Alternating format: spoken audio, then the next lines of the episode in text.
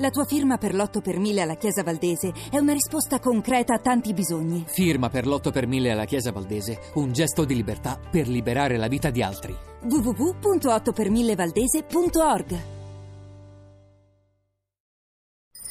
Radio 2 allora, sono qui per um, Radio 2. Intanto le chiedo un commento, mm, anzi, che cosa ha imparato da questi testi, da queste illustrazioni, disegni che sono stati proposti dai ragazzi delle scuole di Roma per il concorso Zero in letteratura? Beh, viene fuori mh, mm, eh, soprattutto una maturità da parte loro inaspettata, perché per l'età eh, sono molto, molto avanti. Eh, non, non, parlo solo nella qualità dell'italiano o, o nella eh, forza del, delle loro idee, ma è proprio mh, mm, e questo, evidentemente questo bisogno di, di, far fronte a un'esigenza molto impellente di avere una coscienza salda e definitiva. E scuole pubbliche, qualche insegnante qui ha detto noi siamo la buona scuola, quella che fa sacrifici e fa il mestiere più bello del mondo tutti i giorni. Lei cosa pensa dell'idea del governo di sovvenzionare le scuole paritarie? Eh, sinceramente io non, non, non la vedo in, in tutti i casi una scuola privata, cioè la vedo solo nel caso in cui ci siano veramente dei, delle necessità fisiologiche, capito? Che ci sono magari ragazzi con dei piccoli handicap, delle cose così, lì forse trovo che una maggiore attenzione, ma non le chiamerei comunque private, chiamerei scuole sempre pubbliche ma con un altro indirizzo. Il fatto di, di rendere private le scuole già, già questo eh, insospettisce in qualche misura, perché la scuola non dovrebbe mai essere privata, questo è un mio pensiero, poi magari eh, sbaglierò, non lo so, ma io se avessi un figlio non lo mando certo in una scuola privata privata. È stato un insegnante nella sua storia che le è rimasto nella testa, proprio della scuola? Tanti, guarda, mi sono rimasti nella testa, ma eh, non, non, mi hanno eh, eh, particolarmente convinto. Ecco. Che effetto le fa vedere un giovane Renato Zero in questa mostra bellissima qui al Macro? Beh, devo dire che l'idea che questo sia io mi, mi, mi, mi emoziona. Le piace? Molto, molto. E vedersi in mezzo a um, Pirandello, Warhol, eh, Pasolini? Beh, devo dire che insomma le vie del Signore sono infinite e quindi io spero che queste persone che lei ha menzionato siano sempre di ispirazione per tutti gli altri zeri che verranno. Senta un saluto per il nostro pubblico, noi andiamo in onda il sabato e la domenica dalle 6 del mattino, quindi siamo mattinieri, lei si sveglia mai così presto? Fatevi un weekend sempre molto istruttivo e, e, e utile perché magari andare a fare questi viaggetti, a conoscere meglio il nostro paese, è un, un una capatina anche alla Cappella Sistina e all'interno del Castel Sant'Angelo, capito? Perché molti romani, ahimè, non ci sono mai entrati là dentro e questo devo dire è anche colpa delle, delle nostre giunte, dei, dei, nostri amministratori e che non, eh, che non promozionano queste visite eh, presso i romani, capito? Perché è più facile che un tedesco ti racconti Roma piuttosto che un romano. Grazie mille.